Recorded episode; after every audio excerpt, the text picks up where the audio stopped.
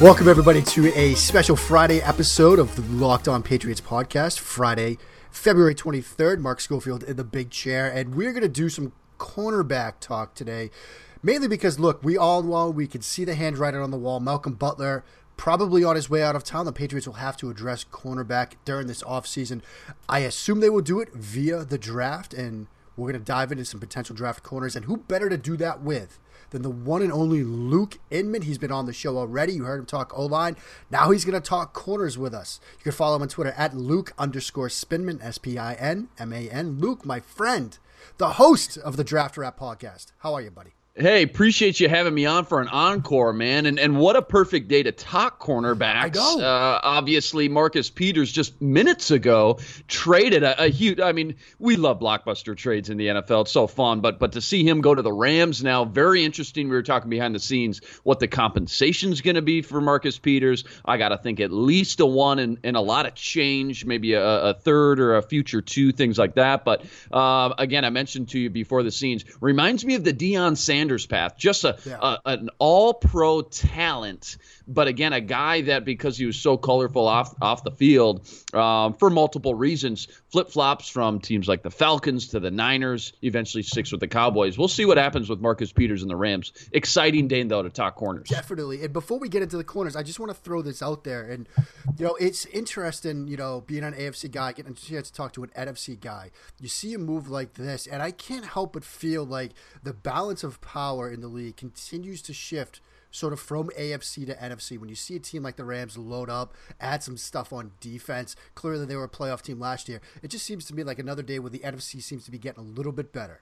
It's wild, man. I mean, again, you you go backwards and look at the playoffs last year when they started. I said any of the six seeds that made it mm-hmm. in the playoffs to the NFC um, could justifiably get hot and beat the number one seed in the AFC, whoever that may have been. And again, we're talking about teams like the Rams, who scare the hell out of you towards the end. And, and again, a lot of other powerhouses that are young, but getting better. And I think, too, you look at the, the top of the first round Cleveland, Indianapolis, Houston should have had the fourth pick. Denver, the Jets. I mean, AFC really at the bottom of the barrel right now. To see a star like Marcus Peters flip from the AFC to the NFC, uh, as a Viking fan, I'm not in love with it, man. Right. I bet. I bet. All right.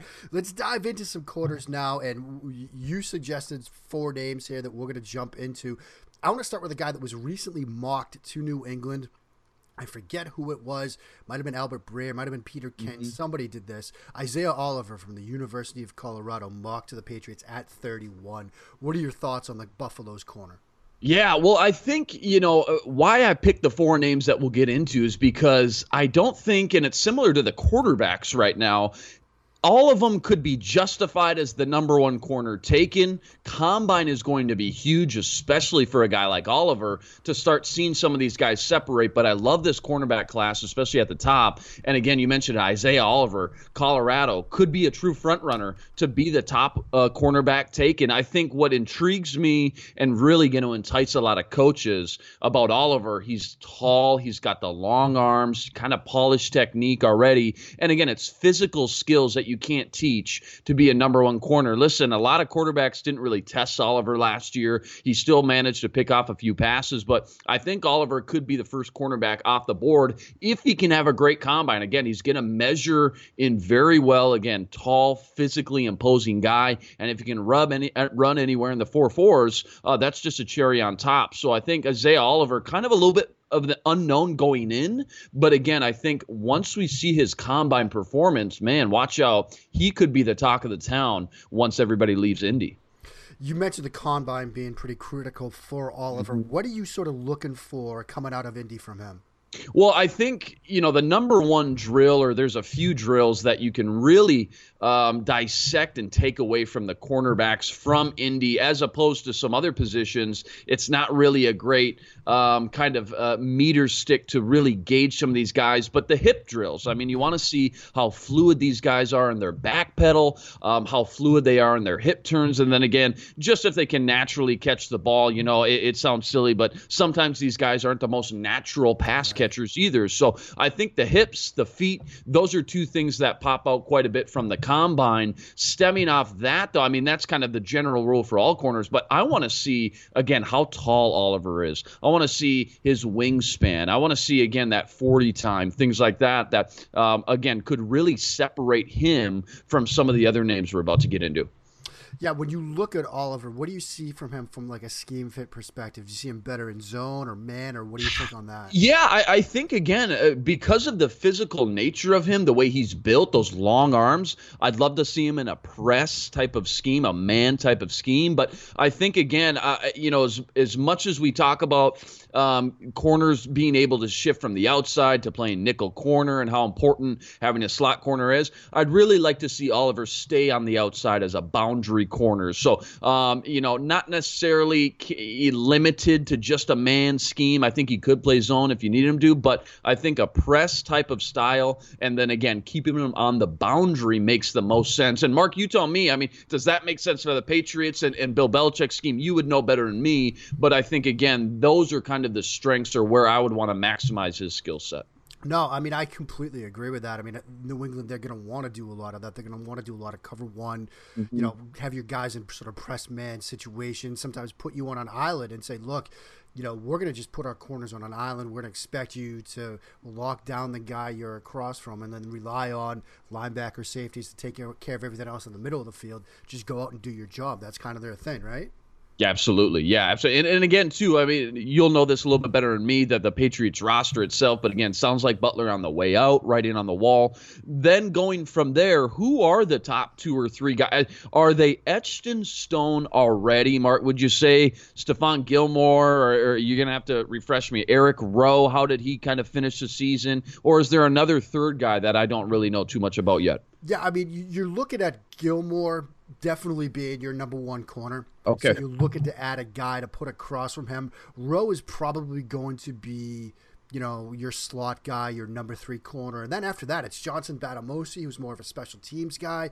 Okay. They drafted Cyrus Jones in 2016 out of Alabama, Alabama. but they Absolutely. just that has not panned out well. They like I like Jonathan Jones, Auburn, yeah. Of, the Auburn kid. He did some stuff on crossers, but you know that's still pretty thin and quarters go down. You need quarters in this league. It's a passive Absolutely. league. So, you know, yeah. even if th- that's their four right there or that's their five right there, you're still going to want to make an addition. So I still think you're looking so, somebody. Yeah. So just uh, again, recapping that, it seems like Gilmore's their one etched in stone, but we're really trying to find and develop a true number two cornerback after letting Butler go, right? Yeah. I mean, I, I think that's what you're looking at. And, you know, these guys that we're going to talk about, I, I all think could step in and be that type of guy. Absolutely. And again, you're kind of in that sweet spot too, not to not to veer too much off topic, but you're kind of in that sweet spot too where again, I mean, there's about four or five different big names that again could all justifiably be the number one corner and vice versa. Somebody, if not two or three of these guys are going to slip right in New England's lap. Again, I had a guy like Marcus Davenport being mocked there. Again, I just think that would be fun for Bill Belichick to develop, but cornerback again, understanding and talking with you a little bit more, knowing New England's uh, uh, again, a little bit more of a pressing need than maybe I was led on to believe as that number two corner. This could be a great sweet spot for New England sitting at 31. Yeah, look, and like we talked about when we were doing the old line, they've got to pick early in the second, too. So That's they could right. theoretically wait. They could, if a Davenport, like you said, falls to them, right. they could go Davenport at 31 and then see which one of these guys potentially is there when they pick early in the second. And a guy that that could be Next guy we're going to talk about is the kid from Louisville, Jaire Alexander. Kind of a feisty kid, had some injury troubles. What can you tell us about him? Yeah, you just said it, feisty. I mean, physical cover man, kind of that. Um, you know, uh, there's a certain type of feistiness or cockiness or confidence that you have to have in in the NFL to be a true number one corner. Hey, you can be a, a great kind of uh, two or three number corner in this league, but if you want to be one of those number one true shutdown corners, you do. I mean, it sounds a little silly, but you got to have that kind of cockiness uh, to go with the position. We see Jalen Ramsey, already one of the best young cornerbacks in the league, um, already kind of known for making a, a name for himself as getting in the head of some of these guys. And I think J- Jaire Alexander from Louisville is that guy in this class. I think he's very feisty, like you said, especially around the line of scrimmage, too. I, I love to see, again, him jam a lot of receivers, getting the heads early on. Um, we talked about Marcus Peters right away. I remember cutting his tape up from Washington. Nobody was more aggressive and kind of bullied his opponents at the line of scrimmage like Marcus Peters. I see a little bit of that in Jaire Alexander, and I love that. Now, 5'11, 192 We'll see again what he kind of measures in or comes in at the combine, but I don't think again, you know, he's going to match up physically as imposing as like an Isaiah Isaiah Oliver, who we just mentioned from Colorado. But again, uh, Alexander, again, don't let the the weight or maybe length fool you. He plays a lot bigger than what he really is, and I know he, you know, the big thing for him, I know he um, was held out quite a few games. I don't know how many games in the 2017 season, but he was hurt. And, and uh, you know, had he been able to put together a full stretch of games, I think again Jaire Alexander um, would be talked about a lot more. Now that we're in draft process and draft season, he's starting to get exposed in a good way, quite a quite a bit more. But um, had he been able to stay healthy this 2017 season, I think uh, a lot more people would know about Jaire Alexander because he's really that good. Do you think sort of that feistiness, that aggressive nature he has, his willingness to sort of get down mm. near the line of scrimmage, press guys, do you think that could be a problem for him as he sort of transitions to the NFL where, you know, we watch these games, there are flags thrown on almost yeah. every single play. Like, do you think that's an issue that might sort of you know, hurt his development a little bit because he's going to get flagged. He's going to be taught to maybe be a little bit more conservative with his hands. Like, do you think that's right. an issue? Yeah, it's a fair question, Mark. You bring up a great point because, uh, you know, I, I, was chopping up Denzel Ward's tape, who we'll get here in a second, and another guy who, again, very grabby, undersized. So when when you match up, especially now in the NFL, with some of these bigger, physical, imposing receivers that, to be honest, they're just not used to lining up against. Uh, and you're already having problems with with bigger guys at college, and now you get to the NFL. Um, it's certainly a concern. And I think back to Mike Zimmer when he first got here. Uh, he had to throw boxing gloves on Xavier Rhodes All to right, start yeah. to train him and really start to again get rid of some of those bad habits of being grabby cornerbacks. Trae Waynes, similar problems, very grabby again uh, with these physical, more imposing guys. Now Rhodes is a little bit bigger, uh, one of the bigger, more physical, imposing press kind of cover corners, but Trae Waynes is not, and he never will be. And I think that was always and still is kind of a work in progress. I think that might be a similar case to Jaire Alexander, where you're going to have to work on that a little bit. Um, and I think certainly too that uh, you know, he needs to find the right coach to help him do that. So, as enticing as these four or five names are in the first round, if they don't match up with the right coach to develop not only uh, again their their weaknesses now and transition from college to the pros, um, but also maximize the skill sets that they have, um, I think that's where again you you you don't live up to maybe the potential that you were hoping, like a I'm trying to think of a good example, like a Byron Jones. Now, Byron Jones hasn't been bad at all, but you know, you get the physical stuff, the athlete, the kind of freak numbers from the combine, and I'm not sure again he's ever lived up to that high or will ever live up to that that maybe potential. So Jaire, very fun again, feisty, confident, cocky. Like you said, you brought up a great point, Mark. Might have some some issues transitioning though to those bigger, more physical receivers in the NFL. Mark Schofield, Luke Inman going into some draft corners the Patriots might have in mind with that pick at the end of the first round or maybe that pick at the start of the second. We're going to move to the SEC now, Luke. Carlton Davis from Auburn, a little bit of a bigger guy, you know, least listed at 6'1, 203. What are your thoughts on him? Yeah, I love him. I think uh, he he's slowly, for whatever reason, started to trickle down um, towards the bottom five of these corners that we're talking. Um, some people might even have him as the sixth or seventh corner, more of that second round range. But I love him. I see again a physicality that kind of separates him from a lot of these other guys, bigger, like you mentioned, and similar to Jaire Alexander. He loves. I mean, he lives at the line of scrimmage. I think a zone scheme makes a lot of sense for him. Again, he's a physical guy with with good height and length. Um, but I think actually, when you watch his playing style, I think again, if you can keep his eyes on the quarterback, eyes towards the ball most of the time in that kind of again zone scheme or what whatever you want to call it, I think Carlton Davis, man, he makes a lot of sense for for teams that uh, run that style of defense. And and again, I mean, when it's all said and done, if he is put in the right scheme, I think he could be one of the best of the bunch uh, two three years down the road. But again, if you want to remember one thing from Carlton Davis, bigger physical guy again, really lives at the line of scrimmage, awesome and press. And I think again, once you see him at the combine, what we got to see, how are the hips, how are the feet, right. um, you know, the back pedal, doubt he's going to be um, quite as smooth as some of these other guys we're going to get into. But you know, does he look stiff? I mean, uh, you know, how well can he move uh, in some of those drills? Going to be very interesting to see him at the combine when he's put through all those drills and tests.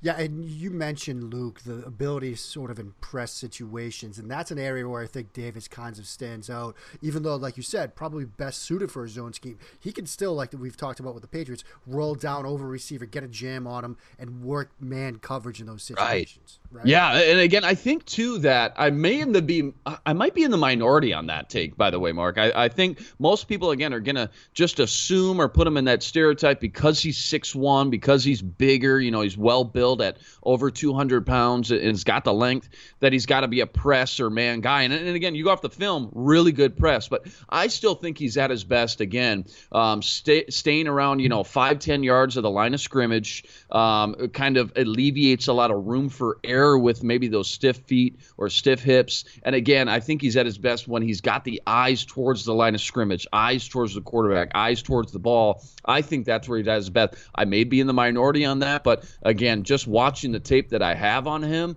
I really like what I see again near and at the line of scrimmage. All right, Luke, we're going to close things out. Our fourth guy we're going to talk about here. And this is a guy that I know you like. You're looking at him as a top 10, top 15 type pick. You've recently done some work on him. You basically said he has off the chart speed, foot quickness, and athleticism that allows him to drape himself all over opposing targets. That's Denzel Ward over at Ohio State. I know you've got a breakdown on him. What have you learned chopping up his film? Yeah, chopped up all the film, uh, and, as you mentioned, uh, I, I, was just blown away by just just throw on the tape of Denzel Ward and watch the feet. Forget about everything else. Turn off the music, put it on mute. Just watch the feet and the hips. Uh, he he's really again, I think the best in this class from an athleticism standpoint. And I think also that the combine's going to prove that. He's only going to, again, I think, rise his stock a little bit more. Now, he is undersized. Uh, uh, hopefully, he can even hit 5'11, 5'11 and a half. We'll find out. Doesn't have the length that you want for the prototypical, again, cover corner, but the speed, the feet, the the hips. Uh, I think they're so smooth. He's able to really keep his hips locked in because his back pedal's so good and quick. Um, and, it doesn't allow him to bite on double moves or things like that. So he's always in the hip pocket of a lot of receivers. The downside of Ward again, undersized, doesn't have the length. He's kind of grown into this maybe bad habit of uh, not snapping his head around. That's the one thing I noticed quite a bit. Doesn't get his head around on a lot of balls. Um, the good news is he's almost gotten so good at that, I guess, quote unquote, flaw or bad habit that his ball skills are off the charts. I mean, he really almost is one of these guys that um, will will glue on to the receiver and watch and wait for him to start to haul in the ball and then immediately swat it away. I mean, he's very good with his hands, um, but you have to have really good just awareness right. um, to be able to do that. I was just blown away by that. So um, certainly not flawless. Again, doesn't snap that head around great, doesn't have the length, and there's nothing you can do about that. Um, I'm worried about him at press or line of scrimmage at the NFL level. But as far as, again, foot quickness, fluid hips, speed, and again, uh, really ball skills too. Denzel Ward's the top of the charts. He should I'd be I'd be shocked if he didn't run in the four fours, maybe even sub four four. And if he can do that, lock him up again. I mentioned in the video cut up maybe Green Bay at 14, Miami depending on what they do um, at 11, and then Oakland at 10. All makes sense I think for Ward. But again, combine's going to be huge for these corners when they're thrown through these uh, drills and tests. Uh, I think any one of them could kind of leapfrog the rest and become the number one corner. So, Luke, let's get you out of here on this one again. Like I did the last time you were on, ask you to walk into a scary place, and that's the mind of Bill Belichick. yeah. If you go corner, say, uh, I'll ask a two part question. If you go corner at 31, who you, would you like to see there? And if you go corner with that first pick in the second instead, who would you like to see there? Yeah, well, first, again, you mentioned the two picks in the second round. Love that for the Patriots. Uh, super fun and excited, and again, to go over the different scenarios that you can hope for. I think Mike Hughes or Jaire Alexander make a lot of sense in that first pick, but I'll say this I think Carlton Davis is going to get slipped down a little bit because again some of these other corners are going to be so fluid and run a faster 40 time and things like that a three cone and all that and i think bill belichick could really do a lot of great things with Carlton Davis. I think he fits a lot of the things that he would want him to do. Uh, and I think if somebody like a, let's just say like an Arden Key, Harold Landry, Marcus Davenport, you want to pull the trigger on a guy like that in the first round, or even if they let Nate Solder go, maybe a Mike McGlinchey um, or somebody else of that nature, pull the trigger on that kind of talent in the first round, I think you could get Carlton Davis with that first pick in the second round. Kind of that 40 to 50 range, I think, is probably more realistic for Carlton Davis. I think you're getting great bang for the buck, great value. And I think, again, under a guy like Bill Belichick, again, Carlton Davis could be the best of the bunch in two, three years. That's a great way to maximize, again, the value of those picks uh, with your first two picks. And then you still got that second, second round pick as well. Um, you know, have at it. Uh, kind of a more of a luxury pick at that point to do whatever you want. I'm sure a running back, if you do let Dion Lewis go, uh, depending on how you guys feel about the rest of the bunch, I'm sure one of these great running backs will fall into your lap as well um, with that second, second round pick. So that for me would be the dream scenario in a situation like that. Luke, fantastic stuff as always. Before we go, I'll turn the mic to you. You mentioned that Denzel Ward video. Tell people where they can check that out, as well as what you've got coming down next in the pipeline.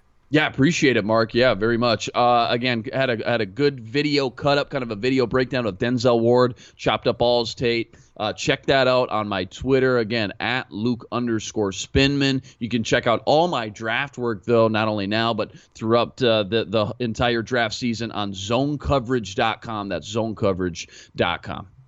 Fantastic stuff from our friend Luke. Please do follow him on Twitter. As you can tell, man, I think two shows in a week that Woo! tells you how much I think of Luke right there. He's a fantastic guy to follow, one of the best people in this business. That will do it for today's show. I will be back Monday, the mailbag, mon- mailbag Monday. Until then, keep it locked right here to me, Mark Schofield, and Locked On Patriots.